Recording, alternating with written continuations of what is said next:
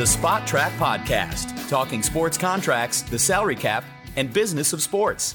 Today's edition of the Spotrac Podcast is presented by The Athletic. Visit theathletic.com slash spotrac in your browser. Get yourself 40% off that registration for the first year. Download the app, personalize it. It's exclusive ad free content at your fingertips, much of which we're going to discuss today on the Spotrac Podcast. My name is Mike Ginnitti. Happy Monday morning. The NFL season is here. First preseason game is this Thursday. Not that anybody cares about that, but it's football, so they will watch. There's plenty to go from there. Uh, the Major League Baseball trade deadline is tomorrow, 6 p.m. Eastern. I will get to some of that today at the back end of the show. I'm going to talk some golf today, just a little bit, because the LIV PGA stuff is right in front of our faces. The comparison is happening literally, literally boring out as we speak. And I got some numbers, I got some projections, some thoughts about where things may be headed, maybe not just in this sport, but other sports. And uh, obviously, some well paid players on one side of this equation. But first, two NFL notes to get to. Obviously, I'm going to start with Deshaun Watson. And then just a quick update on Deebo Samuel. I don't have the contract structure just yet, but I have a pretty good educated idea of where things are going here. And certainly this, the, uh, the terms, the length, things like that of this contract make me very, very happy if you've ever listened to me talk about NFL contracts. So that's the next two, two segments here a little bit of golf, a little bit of Major League Baseball trade deadline, and we'll get you out of here for Monday. Today's episode is also presented by Dynasty Owner. It's fantasy football time. Visit dynastyowner.com. Use code SPOTTRACK20. Get you and yourself and your friends all set up. Customize the crap out of this thing. There's tons of bells and whistles, tons of options. It's a real NFL salary dynasty fantasy system. Great app, great website, easy to use. Check it out today at dynastyowner.com. Sean Watson's suspension has been handed down from the court system. It's a six game suspension. I should start there because there's a three day appeal three day appeals process. I don't know where this goes. Um, I believe there'll be some sort of appeal. I think any appeal would be a bad look, so I'm pushing against that. And I think six is fair. I was expecting eight. I believe that the reason we didn't get any kind of word from the court for a month is that the original recommendation was eight. And they worked with the NFL and possibly the NFLPA. And again, I'm speculating because it's logical. I believe all these parties worked together over the past two to three weeks and said, look, this is what's going to happen. If it's eight, the NFLPA is going to appeal this because they want six. And we can't have that appeal go public because the second there's a pushback on whatever is recommended, from the court system, all hell is going to break loose on social media. And by the way, it would have, and deservedly so. So, my belief is that there was simply just a compromise. If it's eventually going to be six anyway after the appeal, then let's just strip the middleman out and make this thing six right now and deal with the initial couple hours of backlash for it being six and not eight and not 10 and not a full year and let it go away because we got football starting in three days. I believe that's what happened here. I still think it probably should have been eight based on other things that have happened in this league. But if we know anything, and please, Lord God, take this advice to heart on Twitter, please, please stop comparing one suspension to another in the NFL. There's no rhyme or reason. There's no flow chart. There's no, there's no, this is what it should be for this. Even if there is a, a table somewhere in the NFL system that says, all right, for PEDs, first accusers, it's this. If they do it again, it's this. Even if that exists, they don't follow it. Every case is adjudicated separately and rightfully so. It gets a due process system in the court, it gets a due process system throughout the NFL. And it's just not one size fits all. And I, I agree with that. I just think they're so bad at it. I, think they are so bad at where things end up most of the time. I, obviously, there's no criminal criminal acts involved here, and I'm not going to speak like I know what I'm talking about in that regard. Nor am I going to try to you know put words in other people's mouths. All I'm going to tell you is it's a six game suspension for now. I believe it stays that way. I don't believe he appeals. I'm hoping that was already baked into the cake here. What does six games mean? It means three hundred and forty-five thousand dollars. His base salary this year is 1.035 million. Um, divided by 18 times six is $345,000. $57,500 per game week missed. That's it. The signing bonus isn't touched. It's 45.65 million of cash earned this year, guaranteed, and 184 million guaranteed through 2026. That's it. Now, if he's suspended again, he'll lose more. But that's it. That's it. Wipe your hands clean of it. Okay, that's it. He's going to make $45.65 million this year for 11 weeks of service. Um, this is good news for the Browns, who were, were maybe expecting to be without this guy for quite a while. He'll be back week seven against Baltimore, and they'll go from there. So all that ramping up they did to build this super roster, it's probably going to be all you know worth it. It's going to be worth it. They may win 10 games. They may may win 12 games because they can run the ball. If Jacoby Brissett can be a game manager for a few weeks and you know win three out of those six games, they're going to be in decent shape down the stretch. But you can love it, you can hate it.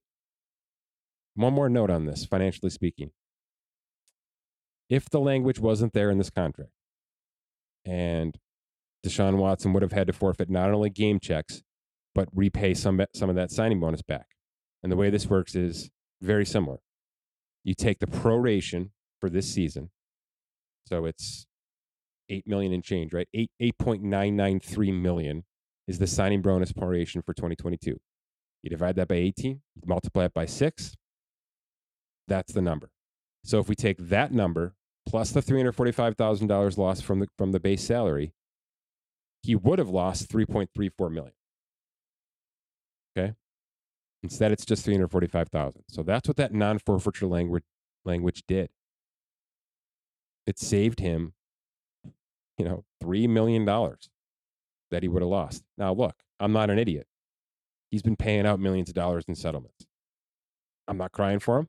I'm just saying that's a reality. There's no question that he is a much poorer dude today than he was this time last year because of a lot of settlements. And I believe it's down to all but one have been settled. And, you know, if that's peace of mind for some of these women, then that's a positive thing. But to me, that's a, that's a roundabout way to go through this, in my opinion. But again, it should have been 3.34 million. It's 345,000. He'll be back week seven against Baltimore. And he'll, we know how this works. If he plays good football, all this is going to be just a, an asterisk in his resume, unfortunately, because he's just going to be an NFL quarterback again and probably a good one, maybe a great one certainly a high paid one. No question about that. The one passive aggressive, contentious, uh, you know, note I can bring forward is because it is a six game suspension and not a full year suspension, the rest of the contract remains intact. There's no tolling, there's no moving around. He simply loses 345 off of the salary this year and everybody moves forward, which means the $54.993 million cap hit he carries next year remains. And the Browns are going to have to deal with that one way or another. And by the way, that's his cap hit every year for the next four years. And when they restructure next year, 2024 to 2026 are going to be even higher. Okay, they're going to add a void year. They're going to restructure the $46 million salary somehow, maybe a little bit, maybe a lot. And then we're going to be talking about $60 million cap hits for Deshaun Watson going forward. So look, this is going to hurt. it's going to hurt Cleveland. Maybe not so much with the games lost now, now that we know the number, but this contract is going to be difficult. There's a reason you don't give flat $46 million salaries fully guaranteed over five years in the NFL. It's called the hard salary cap. And I, can, I, re, I, I realize that all of you are saying, well, it's just BS. You just move it around as you need. You're right. You're right. But what if the cap doesn't go up as high as we think next year? What if the NFL kind of slow plays this thing because of inflation, because of whatever the hell they want to do? It's their call. Yeah, they can make eight billion off the TV deals, but they don't have to adjust the cap accordingly. That can be flatlined. They can spread it out over a couple of years, maybe three, four years, so that it increases 12 million a year instead of 10, but maybe not 20 in one year. And if that happens, 55 million against the cap next year is going to be ugly because they got to re-sign Nick Chubb. They got a couple other players on the, on the books next year that have to get redone It's going to get ugly. They're going to be turning into the Saints. They're going to become a team that has to restructure nine to 10 contracts every offseason just to handle this contract here because they're going to find out that they can't restructure this contract because doing so is going to lead to a $75 million cap hit in 2026 on a fully guaranteed $46 million salary. So there's a lot to think about here. And I realize today is about his wrongdoings. But from a football number standpoint, things are about to get pretty ugly for the Cleveland Browns. And they're going to have to really maneuver and use cap gymnastics to get around it every year, every single offseason. And at some point in time, they're just going to say, screw it, we're ripping this thing up and starting over if he's going to be the quarterback. They're going to take probably the last $92 million in 2025 and 2026 and turn that into a brand new contract because they just simply can't handle the year to year 46 million. So that's coming. That's coming. But for this year, $345,000 lost, 45.65 million made, onward and upward from there. On to better news. Deebo Samuel becomes the next wide. I can't even say last because I think Marquise Brown's about to get a contract too. The next wide receiver to get a big time extension. And by big time, I mean money. I don't mean years. And this makes me so happy. Tory Dunn's done an unbelievable job with these wide receivers this offseason. He's been responsible for about 85% of these wide receiver contracts. He is the lead agent on Deebo Samuel's deal. We don't have the full breakdown yet, but it's a three-year, $71.5 million extension, so just under 24 million a year in terms of base value, with 58.1 million fully guaranteed. Um, that may not be the at signing number. If I had to guess, it's about 30, 35 million at signing the first two seasons, and then we go from there. And maybe the third year locks in next off season, next March. That's generally how Dunn's contracts have worked. Uh, look, that 58.1 is just under DK Metcalf. So call it what you want. You know, put those two next to each other, however you need to do it compar- comparatively. They're basically identical contracts. DK Metcalf got 31 million guaranteed at signing, but Seattle doesn't do anything past the first year. So that's always going to be the case. San Francisco is sort of similar, but this contract already, without even knowing the breakdown, breaks San Francisco's structures. San Francisco likes long contracts that they can front load and then have tons of value at the back end of it. Obviously, that was out of the question here. That's not what Deebo Samuel wanted, and that's not what Deebo Samuel got. So I expect this a little bit to be a little bit more traditional. Um, like I said, probably two years fully guaranteed. Third one locks in next year. Rip up the fourth year. He'll be 29 years old. He can either stay there and extend or get himself to a better situation at that point in time. But either way, even if he plays this thing out, he won't be 30 hitting this next contract, which is obviously where Tory Dunn's head has been with all of these guys Mike Williams, Chris Godwin, Deebo Samuel, AJ Brown, DK Metcalf. And will he do the same with Marquise Brown? Of course, especially in a situation where DeAndre Hopkins may be the number one there for the next three years, and he may have to go a little bit less in terms of the uh, the initial pay this year for this rookie extension to account for the fact that he's going to be a WR2 at some point in time, but not forever, right? So you get in and get out with Marquise Brown, get him some quick cash, give him a nice signing bonus, let him build upon his career with a good quarterback in Kyler, a good wide receiver arsenal, and you know make it make a bigger name for himself. And then either he becomes the guy there and they move on from DeAndre, and or he goes and finds his own team again, becomes a true number one wide receiver in terms of pay as well, all before age 30. That's the point. That's where we're going here. So it's been an unbelievable wide receiver offseason. I've, I've done shows on it, I've done articles on it. It can't be said enough because where this position has gone over the past four years is just uh, it's just unbelievable. you know, this is the 20th player now with a $20 million AAV. 20. 20. There's only 32 WR1s in the league, guys. So this is a big, big step forward. Yes, the money's going up for everybody, but not to this level. And tight ends are going to fall way behind here. Obviously, running backs are sliding backwards, but it's just big news. And at some point in time, Marquise Brown's getting done. At some point in time, Deont- Diontae Johnson's getting done. He probably gets a franchise tag from Pittsburgh next year, and or just simply hits the open market because Pittsburgh's may, may go even more backwards this year, and then just not have the the allocations to get this done. So there's plenty to do here, but the wide receiver stuff has been fun. Once we have the full structure on Deebo's contract, we will certainly be back on this show and uh, on YouTube breaking that down. And maybe we'll do an entire wide receiver segment on YouTube where I simply just run through a, a full table of all these offseason wide receiver contracts and who got what where and you know year one cash, year three cash, signing bonus breakdowns. Certainly, uh, you know McLaurin and DK Metcalf win that battle. But there's plenty to talk about here, and I think this will be an anomaly, if I had to guess. I think in 18 months, we're going to look at this offseason with the wide receiver and say, what the H were we all thinking? right? Because how many of these guys, unfortunately, are going to be nicked up and injured this year? How many of these guys are going to want off this team in two years. It's a diva position. It always has been. And rightfully so. You got to play with the best quarterback on the best team at the best time. That's how your career gets to where it needs to get to, and that's how you get your ring. At some point in time, half of these guys are going to hate where they are soon. And it's going to become an NBA situation where DK Metcalf looks around and says, All right, this isn't getting any better. Get me the H out of here, right? Even Tyreek Hill was able to do this, folks. So I do think we're getting to a point where so much was now thrown into the fire with wide receiver money and contracts that when you go to stir it all up, it's going to get ugly at some point in time. Will wide receivers get paid? No question.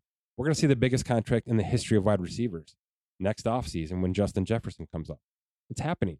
Even if Minnesota is a shell of themselves, even if Kirk Cousins gets released or traded on a fully guaranteed salary, even if that happens, DK Metcalf just got his deal on a basically quarterbackless Seattle Seahawks.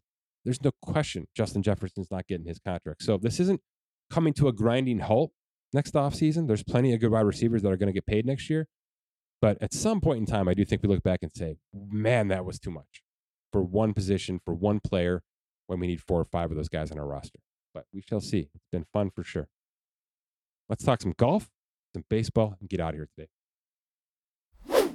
LIV Golf entered New Jersey for its latest tournament. A couple of new major names, including the winner. Henrik Stenson wins, and he cashes in big. It's a $4.375 million weekend for Henrik Stenson in his first joint tournament with the LIV Golf situation, which is quite the payday for him. Uh, look, this guy's been a name. He's won big, but it's been a minute in the PGA since he's kind of been a, a notable name. In fact, the 4.375 million this weekend is basically what he has earned over the past five seasons on the PGA Tour. In 13 tournaments this year on the PGA before he left for LIV, he bagged about $185,000. So, you know, wasn't getting the top tens, wasn't getting up there, was missing cuts, was basically dropping, you know, vet minimum salaries here for 13 weeks one big weekend and LIV, and his life is again changed. I mean, he hasn't earned this kind of bang in six years on the PGA Tour. It's been a while since he's had a $5 million season. So that's just how it works. A, there's a lot of golfers, there's a lot of turnover, there's a lot of parity. It's just harder to do. And LIV is short and sweet with 48 golfers and three rounds. And if you can play and have your week, it's a year changing kind of payday. Not only did he win the individual, but his team ended up winning as well. So that's why it's a, a, a bigger than normal pay, even for LIV standards. This is the kind of stuff we're going to see. We're going to see people's lives changed in one weekend on this tour because of the money. So you can call it the cash grab, you can call it the dirty money. It's all true, but this money is legitimate. I mean, if we're talking about it's been this is what been uh, six weeks old. LIV. Here's your top three in terms of earnings on the LIV tour. Branden Grace still at 6.9 million. He won back to back. Charles Schwartzel 5.5 million. He's a winner, and Dustin Johnson at 5.4 million, and then Stenson. So we're talking about four players in about a month and a half that have made over four over 4.5 million on this tour. It's significant. And by the way, that is outside of whatever kind of bonus or guarantee or sponsorship, you know, buy-in they received. These numbers were big. We know Dustin Johnson went very big in terms of a buy-in. So it's big time stuff. Not only are they getting the initial payouts and the signing bonuses, but the annual, the week to week stuff can be this significant. For just for reference, and I don't have it on the top of my head, but I'm gonna I'm gonna give you my guess.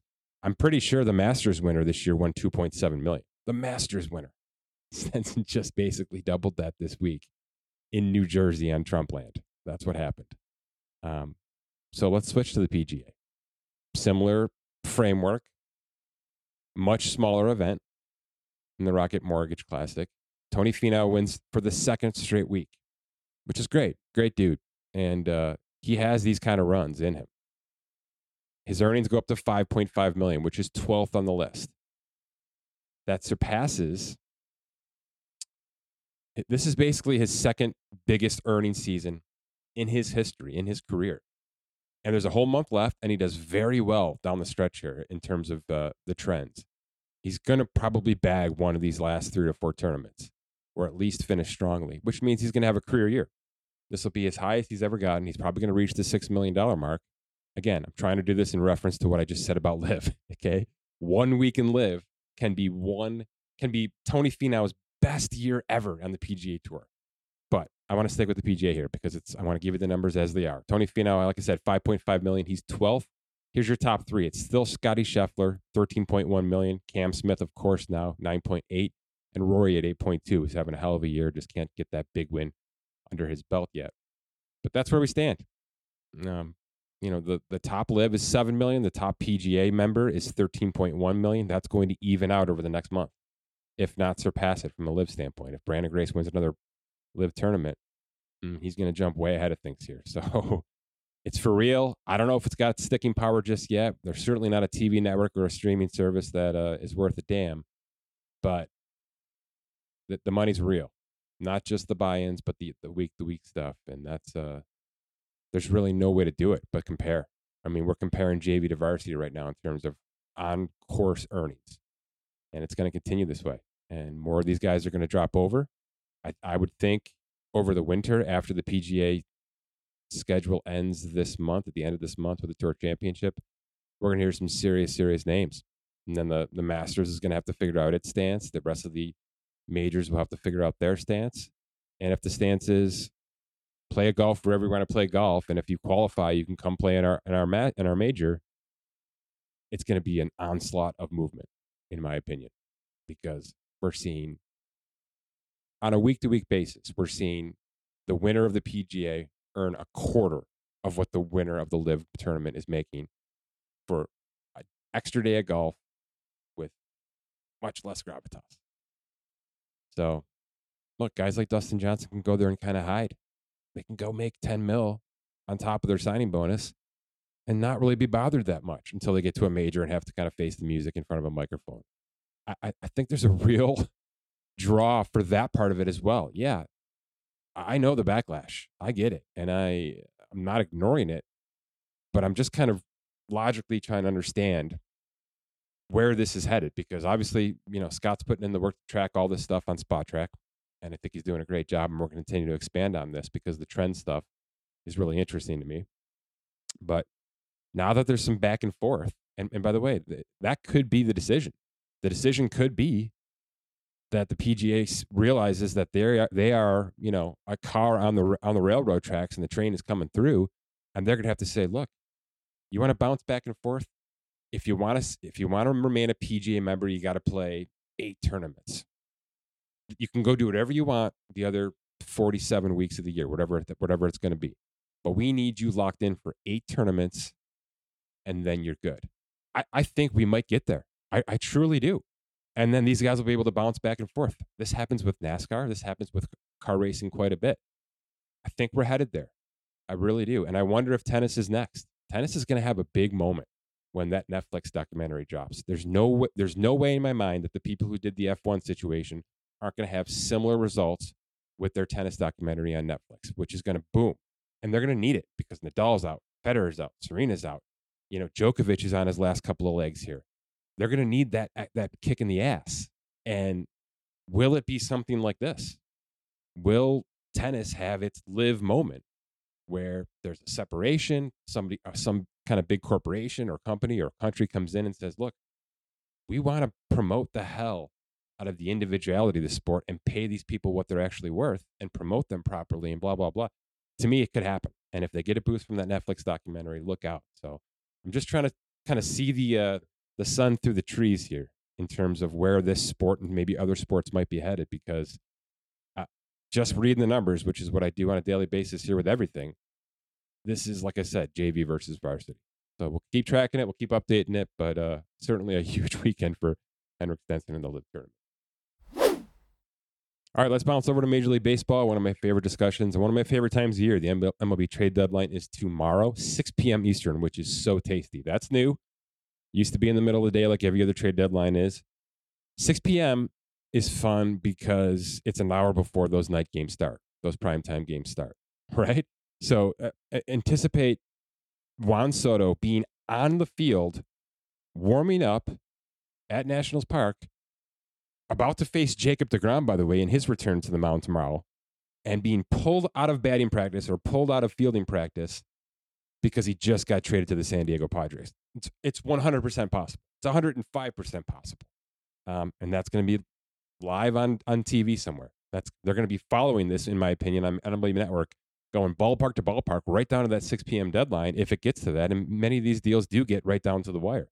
So I think it's a brilliant move by Major League Baseball, something I don't say very often, right? They have found a way to make a TV show out of this. Put it in at dinner hour or prime time on the East Coast, line it up, you know, butt it up right right against your prime time game schedule and let these big guys go. If what if Soto goes? What if Shohei goes? What if it's right down to the wire? I think it's very smart. I'm looking forward to it, and I'm anticipating one of these major names being moved right at that six o'clock deadline. So it's it's good move by them. Let's talk about the, the breakdown. I'm, I'm kind of referencing Jim Bowden's great work at the Athletic here, who's kind of not only has been obviously going deep dives on this stuff, but now he's got like a a, a trade deadline eve primer with all the stuff we've all been talking about and where things may stand. He's kind of reading the tea leaves as well. Obviously, number one is Juan Soto. Uh, we had some great discussions last week about this. Cousin Dan has done tons of prospect work for us, kind of ramping up into some bigger things on Spotrac.com. But obviously, it ties in nicely to the trade situation as well because he's very aware of which farm systems have who. And obviously, you know, the Seattle move with Luis Castillo very much changed their farm system. So, you know, I believe they're now ranked 29th after that. Um, it's a huge overpay, but they got their guy. They got a starting pitcher to go with a bunch of kids who can really hit the ball, even though Julio Rodriguez now finds himself on the IL with a wrist problem. So, who's in for Juan Soto? We talked about it last week. I know Dan was really bullish on San Diego, but that's the only name I continue to hear. And the only reason I, I don't think San Diego will get Juan Soto is because I believe the Dodgers will simply just overpay and say, well, not only do we want him, we definitely don't want them getting him. So, by the way, which is the reason I think San Diego should double overpay to stop, you know, Goliath from even becoming more Goliath with Juan Soto and Mookie Betts in that outfield. Uh, but those are the names I'm hearing. I know the Cardinals are in, uh, and they do have prospects. I just don't think, and we talked about it last week, I don't think the prospects that they have at the top of their list align nicely with what the Nationals are looking for. So, you know, will Mike Rizzo basically say, forget it, we'll make it work anyway? They have the best offer on the table? Sure. you know, I don't think you know, his he's, he's probably on a 10 month leash here anyway, in terms of what his job is. He got his extension through next year, but let's be fair about what's happening with new ownership and a Juan Soto-less Nationals roster. It's just, it's a recipe for disaster for coaching staffs, for front offices, things like that. So um, he's going to get what he's going to get, but is he going to jump through hoops? I don't know. I mean, if the Cardinals have a good third baseman and a great and a great pitcher and things like that, that's what we do. So those are the three teams I'm hearing big time. Will another one swoop in? I believe so. I think somebody's going to come in with a massive offer, whether it's Tampa Bay, whether it's you know Cleveland, one of these smaller organizations that we talked about last week that do have the ammo and don't give a rat's behind about the $500 million contract. They simply want this guy right now and are willing to shed top prospects. I, I believe those calls are being made. And I put Toronto right in that, in that conversation as well, probably in the middle. That's a bit of a middle market. They need a pitcher, but you know, can you outscore teams with Juan Soto versus needing to, you know, eh, helping the run differential that way with a pitcher? Yes, you can. So I wouldn't be surprised if those are the names we're at least hearing over the next 24 hours. And uh, can the small guys come up and, and supersede those big boys, especially the Dodgers? Probably not. But I hope we get offers and packages made public from all of it because I'd love to hear exactly where this everything stood for a generational player that just doesn't get put on the market like this, let alone in the middle of the season for us to all to kind of see out loud. Speaking of which, I don't think Shohei Ohtani is in the same conversation. I don't believe it. Um, do I believe he should be? Yes. No question about it. The Angels are, are a going backwards team. I don't buy into the Mike Trout career ending stuff too much just because I think the kind of person and player and athlete he is, he's going to be able to figure this out. I, I'm I'm being optimistic because I absolutely love the guy. But at some point in time, if things remain as they have, and they've been they've remained this way for a decade, both Ohtani and Trout are going to have to go. And it's the only answer for this organization. This organization cannot buy pitching, they cannot develop pitching, they cannot yet draft pitching properly. Now they had a few. There were some unfortunate situations. I'm not going to go down that road because it's very internal. And they just drafted the hell out of pitchers. Every single draft pick they made this year was a pitcher. So it's not like they're not trying to push this pipeline out. It's probably going to get there at some point. But this is Ohtani's window today. Mike Trout's window is not closing because I believe there's 11 years left in that contract. But you know where we're going with this. Um, and if Mike Trout can be healthy, and that's step A in this process, is getting him back on the field. Obviously, slow playing it because you want his career to, to remain intact. Getting him back on the field and starting to prop him up as the next big trade piece. That's their job. And it's not, I feel bad for them. I, I do think they've tried like hell. Now, they haven't paid top five payroll, they paid top 10 payroll.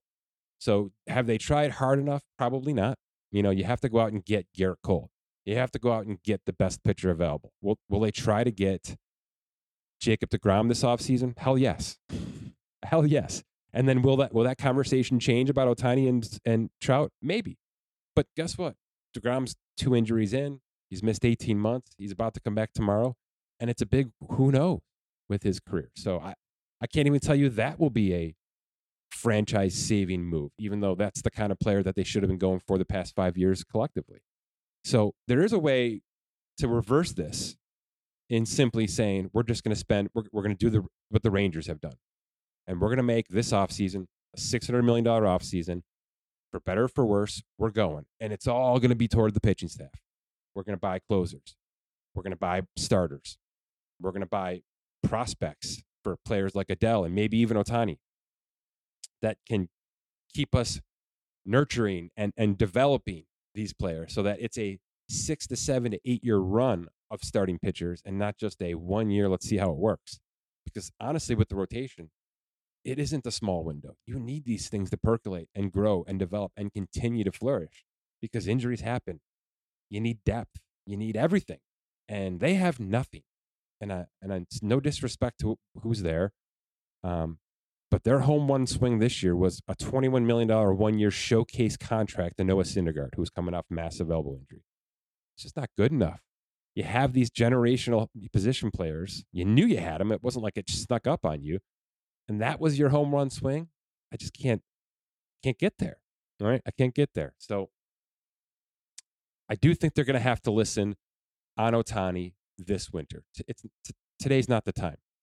It's not the time for that. Don't rush it put him out there this winter. He'll have one year of arbitration left. Whoever's going to get this guy can have the wink wink extension built into the trade.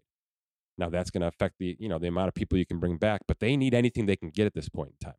Okay, they need a 80% version of what whatever Juan Soto's compensation is going to be here, and they'll take it. They're going to have to take it because that's who they are right now. That's step one.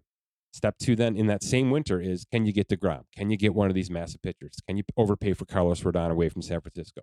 Do it, right? Do it. Overpay the hell out of things and get yourself two to three established starting pitchers that can start to at least turn the corner with that process. And then you can make a decision on Mark Trout, hoping he's now healthy for the 2023 season and is back on track to being the MVP candidate player that he is. And if that's the case, Mike Trout stays, you, further develop. Hopefully, some of your draft picks mature into a good situation, and maybe you can start to contend in the AL West. And if not, right, if you miss on these pitchers this this winter, I'm not even talking about over the next couple of years. That ship has sailed. If you miss this winter, then not only is it trade Ohtani time, but it's but it's 2023 becomes a showcase year for Mike Trout, and maybe this time next year you are dangling Mike Trout as if you know, in Juan Soto fashion right now, day before the deadline, time to do it. Put in your best offers, 15 to 20 other teams. I, I think that's the timeline for the Los Angeles Angels. And it sucks because that's a fun market. We love when the West Coast is playing good ball like that and uh, and has the superstars. But it's time. It's time to stop ruining Mike Trout's career. It really is. And certainly we don't want to see this happen to Ohtani, who is just you know, one of the greatest athletic stories in the history of in my generation. One of the greatest things I've ever seen. I remember how fun Deion Sanders was as the two sport athlete and, and all the gravitas he came with. And Ohtani doesn't have that personality, certainly, but he has a lot more that others appreciate. right? There's a lot more to him. There is a there is a version, at least a version of Deion Sanders in Ohtani for a whole nother class and generation of people. He's that important and he's that different and he's that good, by the way. So it stinks that they're going to have to let him go, but because of the contract situation, you simply cannot do this.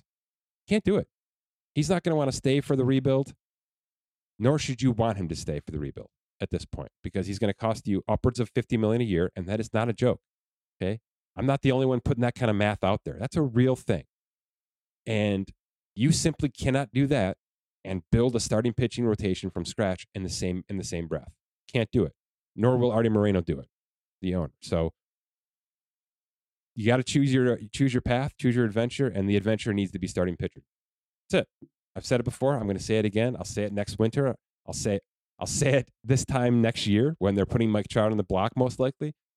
But that's the timeline and that's the right path. A um, couple other names here that are getting thrown out there. The Cubs are about to move big. I think catcher Willson Contreras and David Robertson, the reliever, are going. Um, it's a one-two punch. It sounds like they're what they want a hell of a lot for that one-two package. I would expect teams like San Diego and Houston to go really big on that. Sounds like the Mets have their eyes focused on Boston for similar package. Uh, Christian Vázquez, the catcher, uh, the catcher has he's an all-star. Got a seven million dollar salary, which is about two point three million at the deadline here. They've got relievers and starters. They've got JD Martinez. They got a bunch of players they're dangling out there, and uh, it sounds like the Mets want to get a two for three situation out of Major League Baseball ready talent that they could drop onto that bench right now for their stretch run. Pirates have a few more names to go. I think the closer, David Bednar, goes somewhere, even though he's got tons of team control left. The Tigers may do the same with Gregory Soto. Those are two young back end bullpen arms that can really change not only right now a team, but for the next two to three years because of the value that they can bring. And then back to Washington. Soto's the name, obviously, but Josh Bell is maybe just as intriguing to a lot of teams who aren't going big. You know, Josh Bell will, will bring a good haul back for Washington because they need that bat contenders down the line. You know, Houston's in, Toronto's in, Tampa Bay is in. I like Tampa Bay might be the favorite here for Josh Bell. And we all know how good they do at developing. Could it be a Juan Soto plus Josh Bell package to Tampa Bay? Why not? Why not? If Tampa Bay thinks they have a nine man roster that can go out there for 160 games next year and really contend in that AL East, then you add two major league bats to yourself right now and you go and you extend Josh Bell and you go from there. So I like it. I like Tampa Bay being involved. I think they're a better team when they're paying a little bit more than usual. And it seems like that they're about to spend this deadline. And by spend, I mean acquire other people's salaries. So that makes me happy as well. And then what are the Giants doing? Giants are super interesting. They, they were a similar conversation to Boston last week because of the are they buyers, are they sellers? I believe both are sellers. Both have interesting players to move right now. I mentioned Rodon. He's an expiring contract. He's going to cost 30 million a year next year. Doesn't mean that the Giants can't get him back. Trade him now, get some assets, buy him back in this winter. We've seen it before. It's not, you know, common, but we've seen it before. But that's an asset that they have to move at this point in time. He's too valuable. He can reshape a couple of your of your farm system uh, pieces, and they have to get that done. So I would expect that name to be out there at least dangled. And uh, look, does uh, does Joc Pederson, who's who's injured but can still contribute in September, does he move? Longoria could be a really cheap bench piece for somebody if there's retained salary. There's just some options out of out of San Francisco that can happen. And by the way, I just spent the whole weekend watching the Mets beat up on the Marlins. Uh, the Marlins are giving up. And even their best pit players, a couple of the starting pitchers, look completely defeated on that roster. And I wouldn't be surprised if there's some agents slash players inside of front offices right now, literally standing at desk saying, "You got to do it. You got to get me the hell out of here." Okay, uh, it's just for the health of both sides. I think players are just completely gassed right now, having gone through another really weird year in Miami. So a player like Pablo Lopez can really bring a haul back. And I realize the Mets just beat him up, but I don't think that's uh, that's the kind of player he is right now. I don't think there's an injury issue. I don't think there's a, a, a talent issue. You know, he's not 23. He's up there in age for an arbitration player. So the time to move him to a team that can utilize him properly is now, and the time for Miami to get that kind of compensation back is now. So that's a name I'm going to throw on that list, even though I don't think he's hitting too many trade lists right now just look out for Pablo Lopez because Miami can really do a good job in bringing back some serious some serious haul for him if uh, if he and Rodon and, and, and Frankie Montas and those players are really out there. So that's what I'm looking for the next 24 hours on a Major League Baseball. It should be a ton of fun. Course, I have dinner plans planned tonight, so I'll be updating things from from the dinner table. But that's just kind of the way the family life slash Spotrac life works. But plenty to, plenty to talk about probably in the next episode in terms of recapping this, and hopefully, cousin Dan is uh, doing his prospect work because I do believe we'll have quite a haul of prospects for some of these pitchers, and certainly for Juan Soto as well. All right, that's it for today's episode. My thanks to The Athletic. Visit theathletic.com slash Spotrac for plenty of Major League Baseball trade deadline and Deshaun Watson news. 40% off that first year with theathletic.com slash Spotrac. For Scott Allen, my name is Mike Ginnitti. Thanks for listening to this edition of the Spotrac Podcast.